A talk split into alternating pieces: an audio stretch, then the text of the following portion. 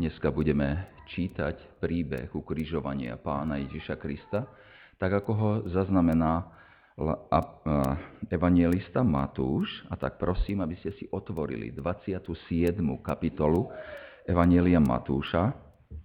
Tak to robíme, že, že tento príbeh čítame z väčšej časti a vždycky z iného evanielia. A dneska chceme čítať tie pašijové príbe, ten pašijový príbeh z Matúšového evanielia z 27. kapitoly. A môžeme zostať sedieť a sestry nám ho budú čítať od 27. verša.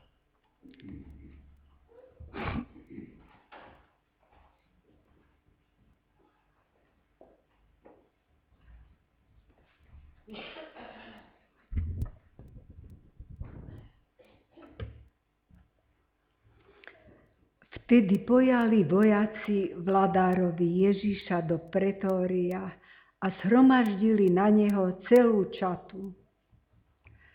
A vyzlečúc ho, odiali ho šarlatovým plášťom a upletúc korunu strnia, položili mu ju na hlavu a k jeho pravej ruke dali trstinu a kľajúc pred ním, posmievali sa mu a hovorili, nech žije král Židov. A napľujúc na neho, vzali tú trstinu a byli ho po hlave. A keď sa mu naposmievali, vyzliekli ho z plášťa a obliekli ho do jeho rúcha a odviedli a odviedli ho ukryžovať. A keď vychádzali, našli nejakého človeka cyrenenského menom Šimona. Toho prinútili, aby niesol jeho kríž. A keď prišli na miesto zvané Golgota, čo znamená miesto lebu, dali mu piť z octu zmiešaného so žlčou a keď ochutnal, nechcel piť. A keď ho ukrižovali, rozdelili si jeho rúcho, hodiac los, aby sa naplnilo to, čo povedal prorok. Rozdelili si moje rúcho a o môj odev hodili los a sediac strážili ho tam. A nad jeho hlavu vyložili jeho vínu napísanú. Toto je Ježiš, ten kráľ Židov. Vtedy boli ukrižovaní s ním dvaja lotry, jeden z pravej a druhý z ľavej strany. A tí, ktorí chodili pomimo, rúhali sa mu, pokyvujúc svojimi hlavami a hovorili, hľa, ty, ktorý boríš chrám a za tri dni staviaš, pomôž samému sebe. Ak si syn Boží, zostup z kríža. Podobne i najvyšší kňazi sa posmievali so zákonníkmi a so staršími a hovorili, iným pomáhal, a sám sebe nemôže pomôcť. Je kráľom Izraelovým, nech teraz zostupí z kríža a uveríme mu. Dúfal v Boha, nech ho teraz vyslobodí, ak ho chce. Veď povedal, som Boží syn. A to isté i lotri, ktorí boli s ním spoli ukrižovaní, utrhali mu a od 6. hodiny povstala tma na celej zemi až do 9. hodiny. A okolo 9. hodiny zvolal Ježiš veľkým hlasom a povedal Eli, Eli, lama zabachtáni. To je môj Bože, môj Bože, prečo si ma opustil? A niektorí z tých, ktorí tam stáli, keď to počuli, hovorili, Eliáša volá tento. A hneď bežal jeden z nich vzal špongiu, naplnil octom, naložil na trst a napájal ho. Ale ostatní hovorili, nechaj tak, vidzme, či príde Eliáš, aby mu pomohol. Ale Ježiš zase vykríkol veľkým hlasom a vypustil ducha. A hľa, chrámová opona sa roztrhla na dvoje, od vrchu až dolu, a zem sa triasla, skaly sa pukali a hroby sa otvárali, a mnohé telá zosnulých svetých vstali a výjdúc z hrobov po jeho smrtvých staní vošli do svetého mesta a ukázali sa mnohým. Vtedy stotník a tí, ktorí s ním strážili Ježiša, vidiac zemetrasenie a to, čo sa dialo, báli sa veľmi a hovorili, toto bol naozaj Syn Boží. A bolo tam mnoho žien, dívajúcich sa zďaleka, ktoré boli išli za Ježišom od Galileje, posluhujúc mu, medzi ktorými bola Mária Magdaléna a Mária, matka Jákobova a Jozesova a matka synov Zebedeových. A keď bol večer, prišiel bohatý človek z Arimácie menom Jozef, ktorý aj sám bol učeníkom Ježišovým. Ten predstúpil pred Piláta a prosil si telo Ježišovo. Vtedy rozkázal Pilát, aby dali telo. A Jozef vzal telo, zavinul ho do čistého plátna a zložil ho vo svojom novom hrobe, ktorý bol vytesal v skale. A privaliac veliký kameň ku dveriam hrobu odišiel. A bola tam Mária Magdaléna i tá druhá Mária, a sedeli naproti hrobu. A druhého dňa, ktorý nasleduje po dni pripravovania, zišli sa najvyšší kňazi a farizeovia k Pilátovi a hovorili, Pane, rozpamätali sme sa, že ten zvodca povedal, keď ešte žil, po troch dňoch vstanem.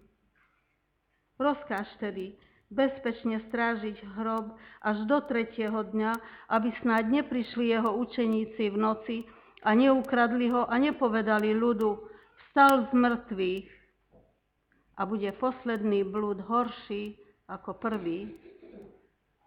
A Pilát im povedal, máte stráž, idte, strážte ako viete.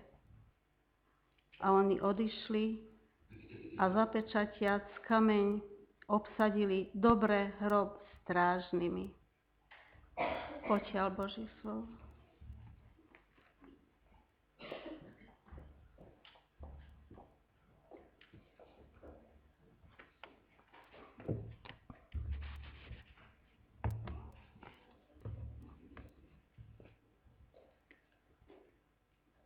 Máme po zvyku už po niekoľko rokov rozmýšľať nad vždycky jedným detailom Božieho slova. A detailom kríža. A, a tak rozumiem, že, že ako keby v kríži pána Ježiša Krista, v tých jednotlivých detailoch, sa odohral celý život ľudský, celá panoráma našich problémov tam bola riešená. A a tak a to tak robíme už dosť dlho, že vždy zoberieme len jeden malý detail Kristovho kríža, aby sme, aby sme videli, ako rieši ten ktorý dôležitý problém pán Ježiš tam na, na kríži. A dneska tak chceme urobiť na základe Matúšových paší, na základe Matúšovho popisu utrpenia. To slovo pašia je slovo, ktoré používame pre popis utrpenia pána Ježiša však. A ono sa strašne podobá na iné slovenské slovo. Aké? Pasia. A, a verím, že tí, ktorí nám to slovo priniesli, pašia, tak, tak chceli odlíšiť pasiu od pašie. Lebo pasia v slovenskom eh, jazyku, aj, aj v iných moderných jazykoch, znamená vrúcnosť, nadšenie, zanietenie robenia dačo, pasiu. Láskou niečo robím. A, a, a, a tak sa nám zdá, že to treba odlíšiť od slova pasia, ktorá, ktorá to je to z latinského slova utrpenie, a moderné jazyky e, niektoré nerozlišujú. Angličtina má passion, passion vždycky. Nerozlišuje pasiu od pašie. A, a, a tak, e, tak e, to slovo znamená utrpenie, to, ale súčasne vrúcnosť, nadšenie, zanietenie, robenie niečo s láskou. A Matúšové pašie uvádzajú jeden detail, ktorý je veľmi zvláštny a to je detail výkrikov pána Ježiša. A Matúš uvádza, že pán Ježiš dvakrát veľmi zakričal z kríža. Raz nám Matúš povie, že čo to bolo, však v tom 46. verši nášho textu, čo sme čítali, že pán Ježiš okolo 9. hodín zvolal veľkým hlasom a povedal Eli, Eli, lama zabachtány. A ešte raz vykrikol, kedy? V tom 50. verši však. A tam sa nám zdá, že, že, že tam nie je to o čom hovoriť, že vykrikol veľkým hlasom a vypustil ducha, ale my vieme, čo vykrikol pán Ježiš. Dokonané je. Z Jánovho, z Jánovho popisu vieme, že čo druhýkrát vykrikol veľkým hlasom. A dneska chceme rozprávať iba o tom prvom výkriku, Bož, môj Bože, môj Bože, prečo si ma opustil? Tie obidva výkriky predstavujú dva obrovské problémy, ktoré má ľudstvo a ktoré sú tu riešené. A Kristov kríž všetko mení. Jeho, v jeho kríži sa rieši všetko podstatné. Čo sa rieši v tom výkriku, v tom zvolaní Môj Bože, môj Bože, prečo si ma opustil? Tieto zvláštne slova zvolal Ježiš veľkým hlasom. Tak, tak nám to tu prekladatelia prekladajú. A, a to slovo je pôvodne veľmi zvláštne. Ono sa nenachádza nikde inde v Novom zákone, iba tu na, na tomto mieste a znamená strašne kričať strašne kričať. Bolesťou. Strašnou bolesťou kričať. Ježiš strašne kričal. Zakričal. Skríkol. To je to, ten veľký hlas, ktorý prekladatelia nám snažia komunikovať. Čo to má znamenať? Ten Kristov kríž z kríža znepokojuje ľudí roky rokúce. Lebo to vyzerá tak, že Ježíš je zlomený. Ako keby prežíval, že Boh sa ho vzdal. Niektorí povedia, že, že je to také znepokojujúce, lebo to vyzerá, že pán Ježiš sa totálne zrútil a vyčíta Bohu, že sa ho vzdal. Zaujímavé je, čo na to hovoria historici. A čo na ten krik hovoria historici. Tí vám povedia, že je to tak vyrušujúci, tak znepokojujúci výrok, že takmer isto nie je to nič vymyslené, ale že sa to stalo. Prečo? Obyčajne sa má za to, že evanelia boli napísané ľuďmi, veriacimi, Kristovými následovníkmi. A, a teda, že sú historicky nedôveryhodné. Tak to hovoria ľudia. Však to bolo napísané jeho učeníkmi, tak oni to prikrášlili.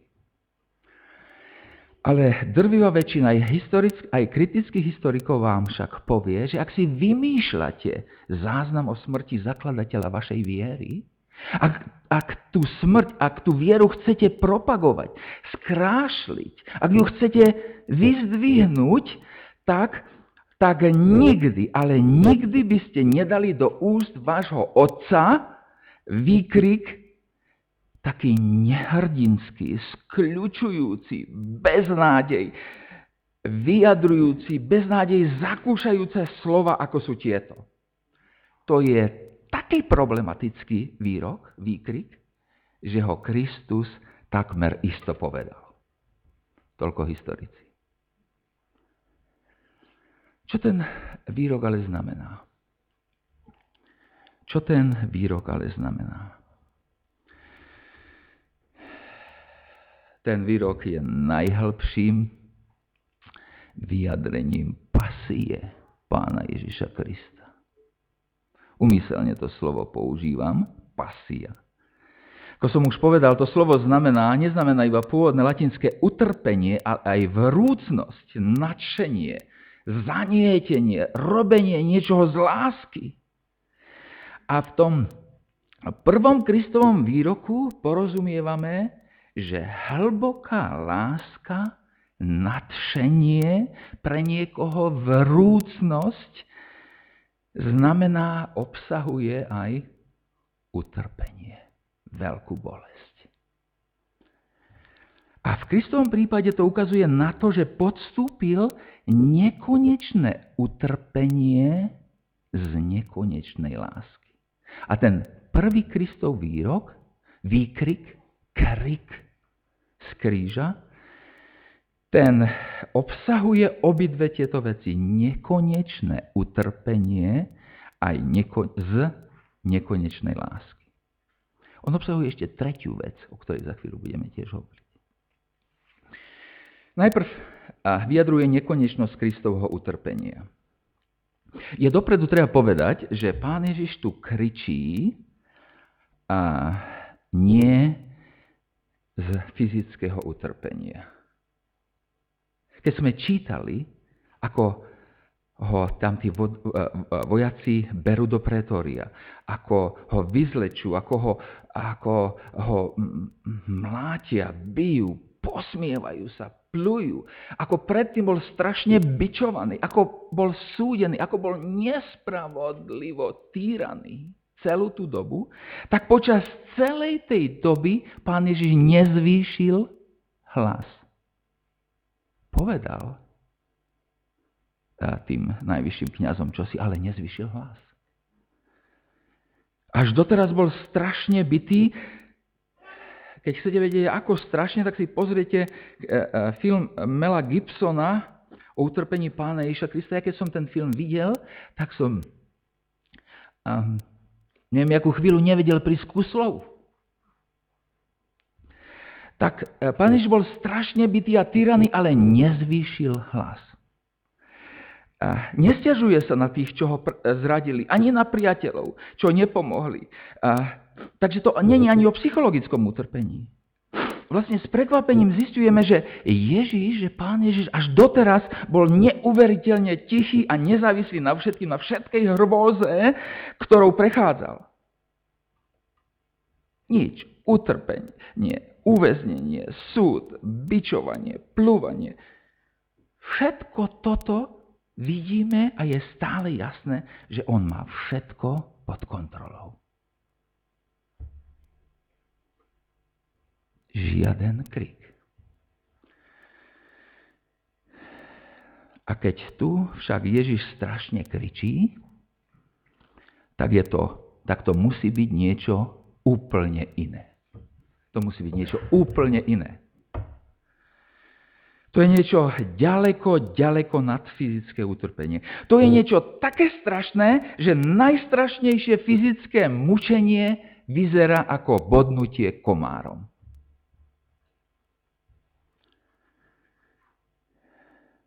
Keď to nie je fyzické ani psychické utrpenie, čo je to teda? Je to nekonečné duchovné utrpenie.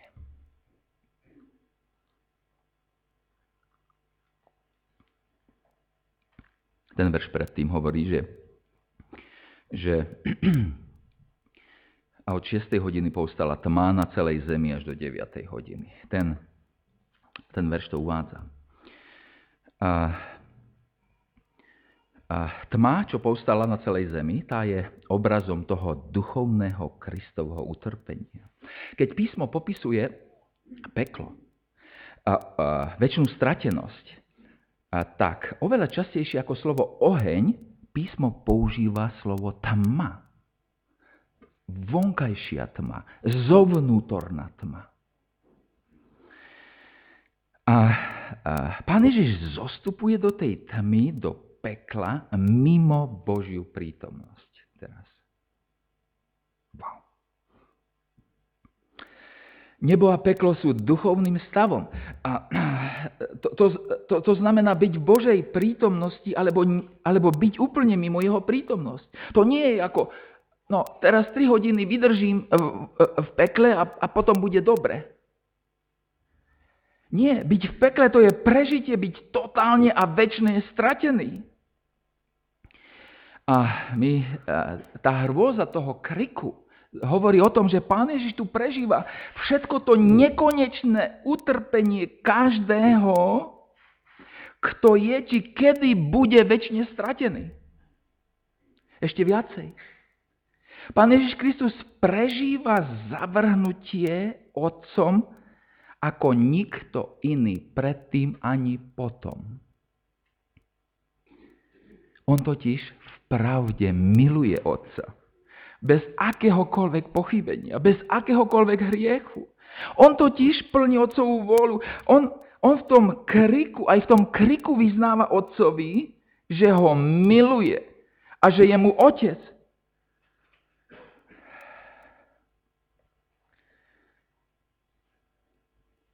A, a, a v tom kriku kričím, Bože môj, Bože môj. To sú slova lásky, to sú slova vyznania lásky. Budete mi ľudom, ja vám budem Bohom. To, to, to, je, to je úzky vzťah. A otec, to je vyjadrenie lásky tomu, čo ho zavrhuje, tomu, čo je v pravde jeho otcom. Môj Bože, môj Bože. Ak ťa zavrhne, ak ťa odmietne niekto známy, ktorého veľmi dobre nepoznáš, ale nejako sa poznáte, tak, tak to boli však. Ak, ale si poviete, no dobre, to ako, to prežijeme. Ale a potom, keď vás odmietne váš sused, ups, zavrhne, tak si poviete, to boli. A potom, keď vás zavrhne vás najlepší priateľ, tak, tak to boli ešte viacej. A ak vás odmietne manželka, manžel, ktorého veľmi milujete, tak, tak čo, tak je to strašne ťažké. Inými slovami, inými slovami, čím vyššia úroveň vzťahu a jednoty, tým väčšia bolesť opustenia, odmietnutia. A teraz si predstavte, o čo strašnejšie je odmietnutie nekonečných bytostí, ktoré sú nekonečne jedno.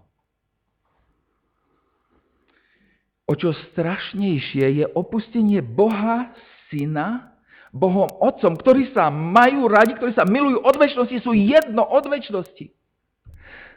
Wow, akým spôsobom? No úžasným spôsobom. Nie takých manželov, čo by boli tak jedno, ako bol otec so synom. Nie takých priateľov, čo by boli tak jedno. Nie takého dieťaťa a rodiča, čo by boli tak jedno ako otec so synom. Nie takej duše, čo by bola tak jedno s telom ako otec so synom. A to od väčšnosti pre tento vzťah, úžasný vzťah, je bolesť nekonečná.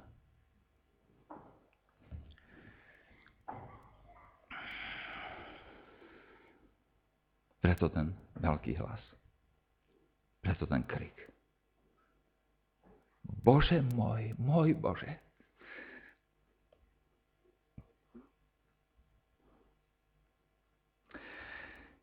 A tak keď otec odmieta syna, tak syn zakúša nekonečne väčšiu bolesť ako všetci spolu. Ktokoľvek, kedykoľvek, zaslúženie idúci do pekla. Preto Ježiš kričí. Preto Ježiš kričí.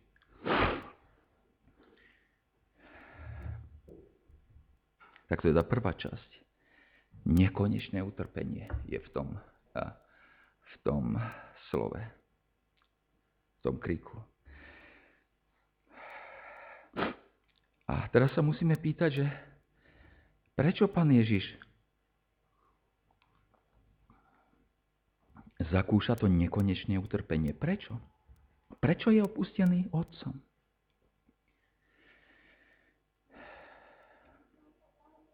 Ten krik môj Bože, môj Bože, prečo si ma opustil, nie je iba o op- opustení. No sme ešte neskončili.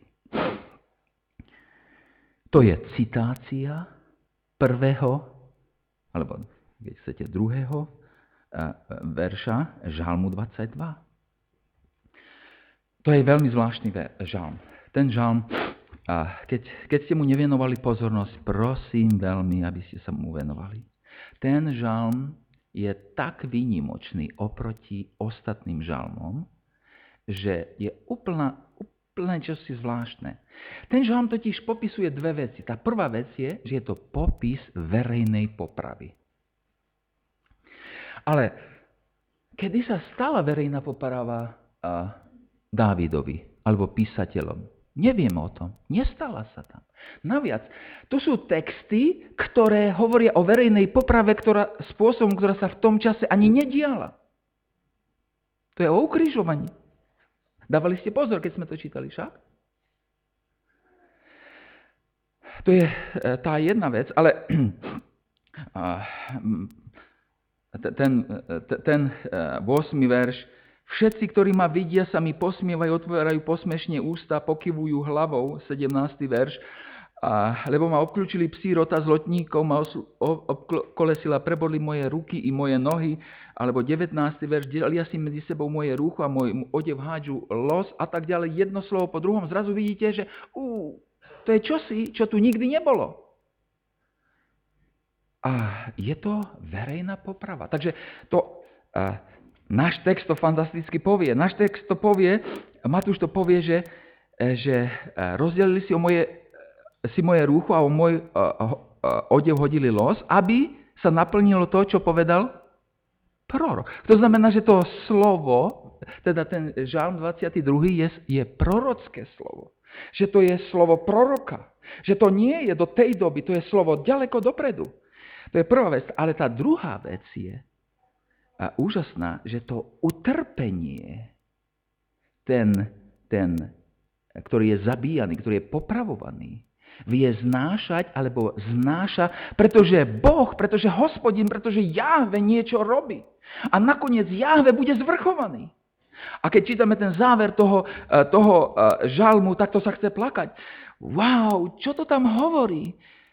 A rozpamätajú sa, navrátia sa k hospodinovi všetky končiny zeme. To bude výsledok toho utrpenia. To znamená, že, že ten, čo je popravovaný, čo, je, čo ide byť popravený, tak ten zotrvá, ten má silu zotrvať v tom utrpení, lebo Boh niečo koná. Lebo Boh niečo koná.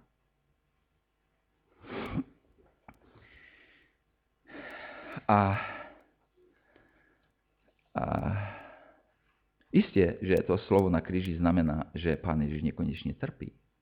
Súčasne Pán Ježiš Kristus tým zvolaním, tou citáciou, priamou citáciou Žalmu 22, hovorí, Otec ma zatracuje a odmieta, ja sa držím plánu.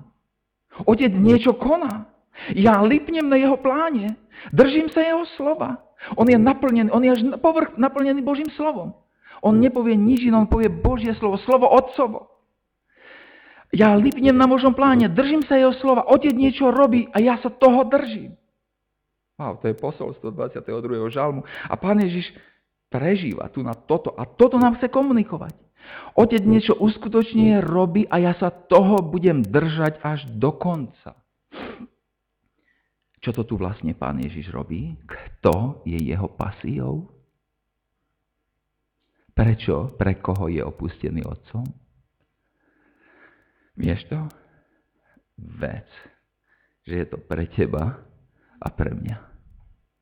Tá pašia je pasiou Kristovou.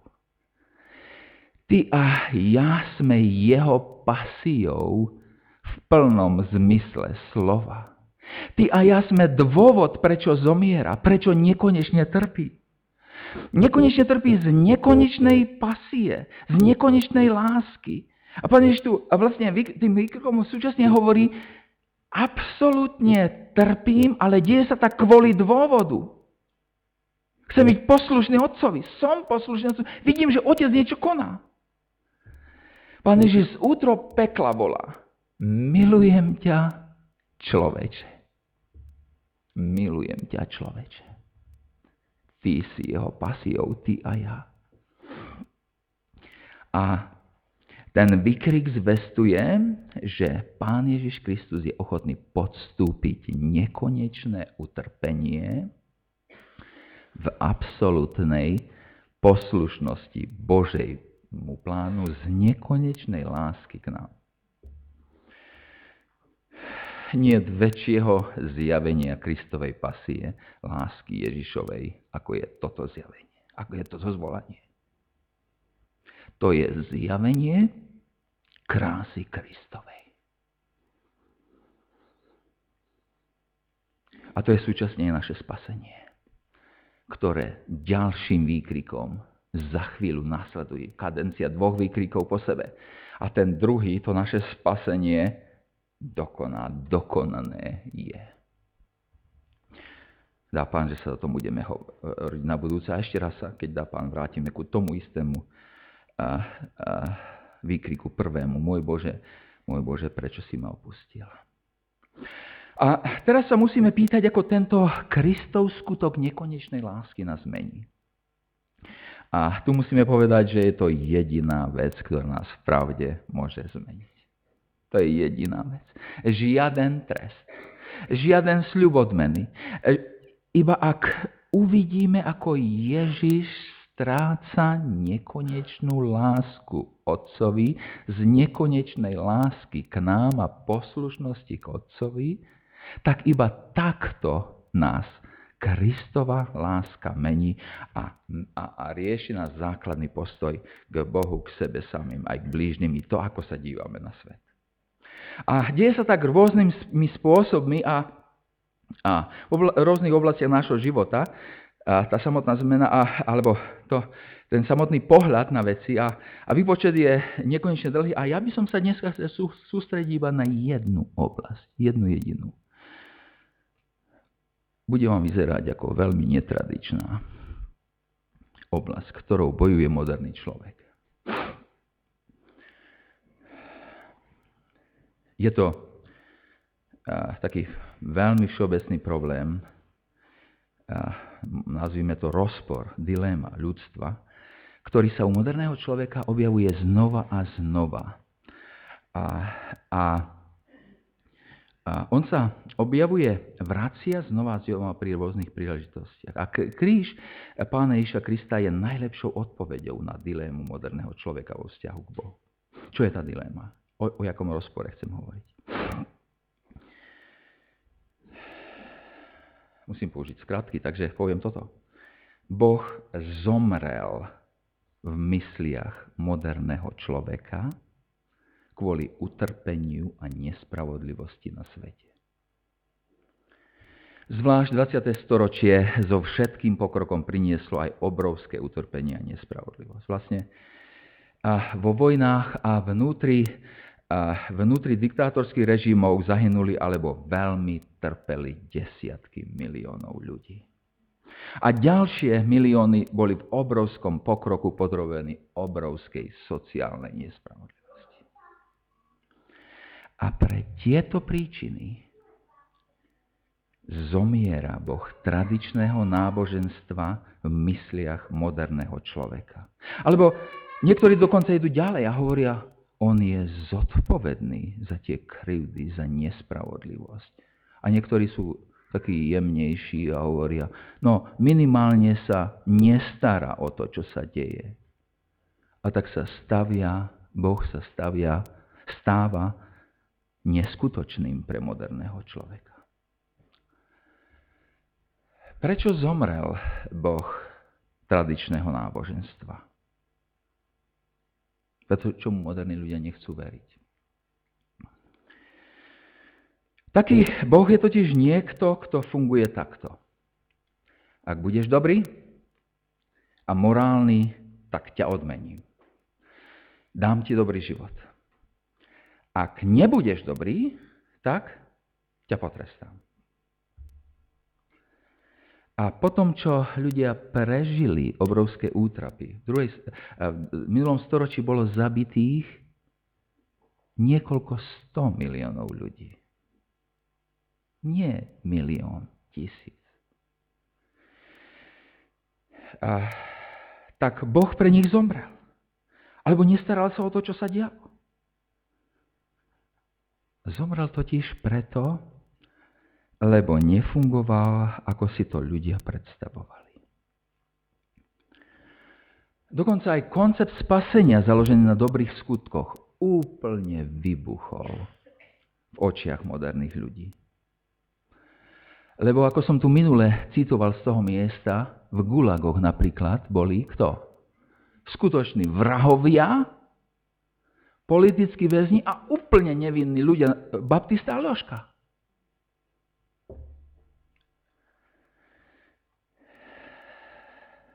Ten koncept vybuchol, lebo morálne pekní ľudia, nevinní ľudia boli zabíjani úplne rovnako ako tí, ktorí boli považovaní za zlých. A ktorí boli skutoční kriminálnici, aj podľa ľudských meritiek. A dokonca tí zlí mali nakoniec navrh. A s mŕtvým Bohom však zomiera ale aj pojem dobra a zla a zmyslu života, zmyslu bytia. A Friedrich Nietzsche je prvý filozof, ktorý na to ide veľmi dôrazne upozorniť. A povie, veľmi v krátkosti, a povie asi, e, časť jeho filozofie je toto. Časť jeho upozornenia, nie filozofie, upozornenia moderného človeka je toto. Boh je mŕtvý, zabili sme ho, áno. Ale ak Boh je mŕtvý, tak aj koncept dobra a zla, pravdy a lži, spravodlivosti a krivdy, zmyslu a hodnoty života je mŕtvý. Zobuď sa, nerozmýšľajci človeče. Zobuď sa, človeče, ktorý nerozmýšľaš, ktorý nerozumieš veciam, povedané jednou vetou.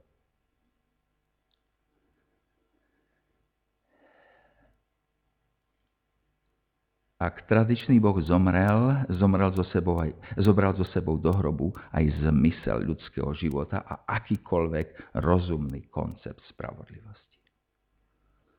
A toto je tá dilema. A tak nakoniec si hovoríme, ako moderní ľudia,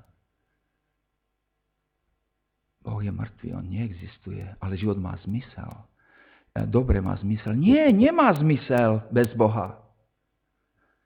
Odkiaľ si to zobral, že má zmysel? Nejaký zmysel nemá. Kto to dobré povie, že je to dobré? A, a najúžasnejšia vec na tom modernom probléme nás ľudí je, že je to Kristov kríž. Evangelium prinesené pánom Ježišom Kristom vlastne už roky rokúce, alebo pred rokmi rokúcimi, pred 2000 rokmi, pred modernou dobou, pred ničím a ostatnými mysliteľmi a ostatnými, e, e, akýkoľvek sú existencionalistami, počínajú a skončia s neviem kým, berie absurditu života, nespravodlivosť a zlo života veľmi, veľmi vážne. Evangelium prichádza s konceptom smrti Boha samého kvôli nespravodlivosti na svete. Wow. V skutočnosti to je jedno jediné náboženstvo zo všetkých náboženstiev na svete, ktoré s konceptom toho, že Boh zomiera za nespravodlivosť, za hriech sveta prichádza. Nič iné takéto neexistuje. Máme skutočne unikátne evanielium. Moderný človek viní Boha za zlo na zemi a nechá ho zomrieť. A skutočný, jedinečný, obrovský paradox, dilema je to, že Boh Evanielia vo svojej dokonalej spravodlivosti robí ďaleko viac, ako rúhanie moderného človeka sa opovažuje vyžadovať. Boh skutočne zomiera. Nie však tak, ako to vyžaduje rúhanie moderného človeka. Pre moderného človeka Boh musí zomrieť pre nespravodlivosť sveta. Zomiera pre nespravodlivosť sveta. Ale evanelii, Boh evanelii, Boh, ktorý z kríža kričí, môj Bože, môj Bože, ten prichádza do sveta nespravodlivosti, hriechu, zla, zomiera tu ale dobrovoľne z obrovskej lásky spasie k nám. Ľuďom. Niekto povedal takú peknú vetu. Boh Evanielia je jediný Boh, čo nám nie iba napíše knihu o bolesti, ale prichádza tu dole, aby zdieľal našu opustenosť, ktorú prežívame v porušenom svete a prežívajú s nami. Konec citátu. Wow. Moji drahí, Ježišov výkrik, to je úžasné evanielium. To je evanielium, z ktorého môže žiť moderný človek, ty a ja. To je to, ten výkrik kríža, evanelium kríža, znamená, Boh prichádza, aby niesol zlo a nespravodlivosť tohoto sveta, dokonca zomiera pod jej ťažou a robí to preto, aby jedného dňa mohol zničiť zlo bez toho, aby zničil nás. Wow, Nietzsche má pravdu keď hovorí, zabili sme Boha a stratili sme život, e, a zmysel života. Oj áno, svet potrebuje Boha.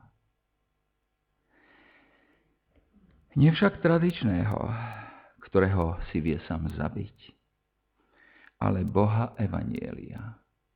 Evanielia kríža. Ježiša Krista. Zakončím tým, že ty a ja potrebujeme Boha, čo kričí na kríži z nekonečnej lásky k nám. Bože môj, Bože môj, prečo si ma opustil? A cítime to, rozumieme tomu, lebo ozvenou toho výkriku v našich srdciach je milujem ťa. Milujem ťa, človeče. Dobrovoľne, z obrovskej lásky. Spasie ku tebe. Nech nás táto Kristova láska a táto Božia milosť mení a pôsobí v nás život, ktorý On vie iba vypôsobiť. Amen. Povstaňme k modlitbe.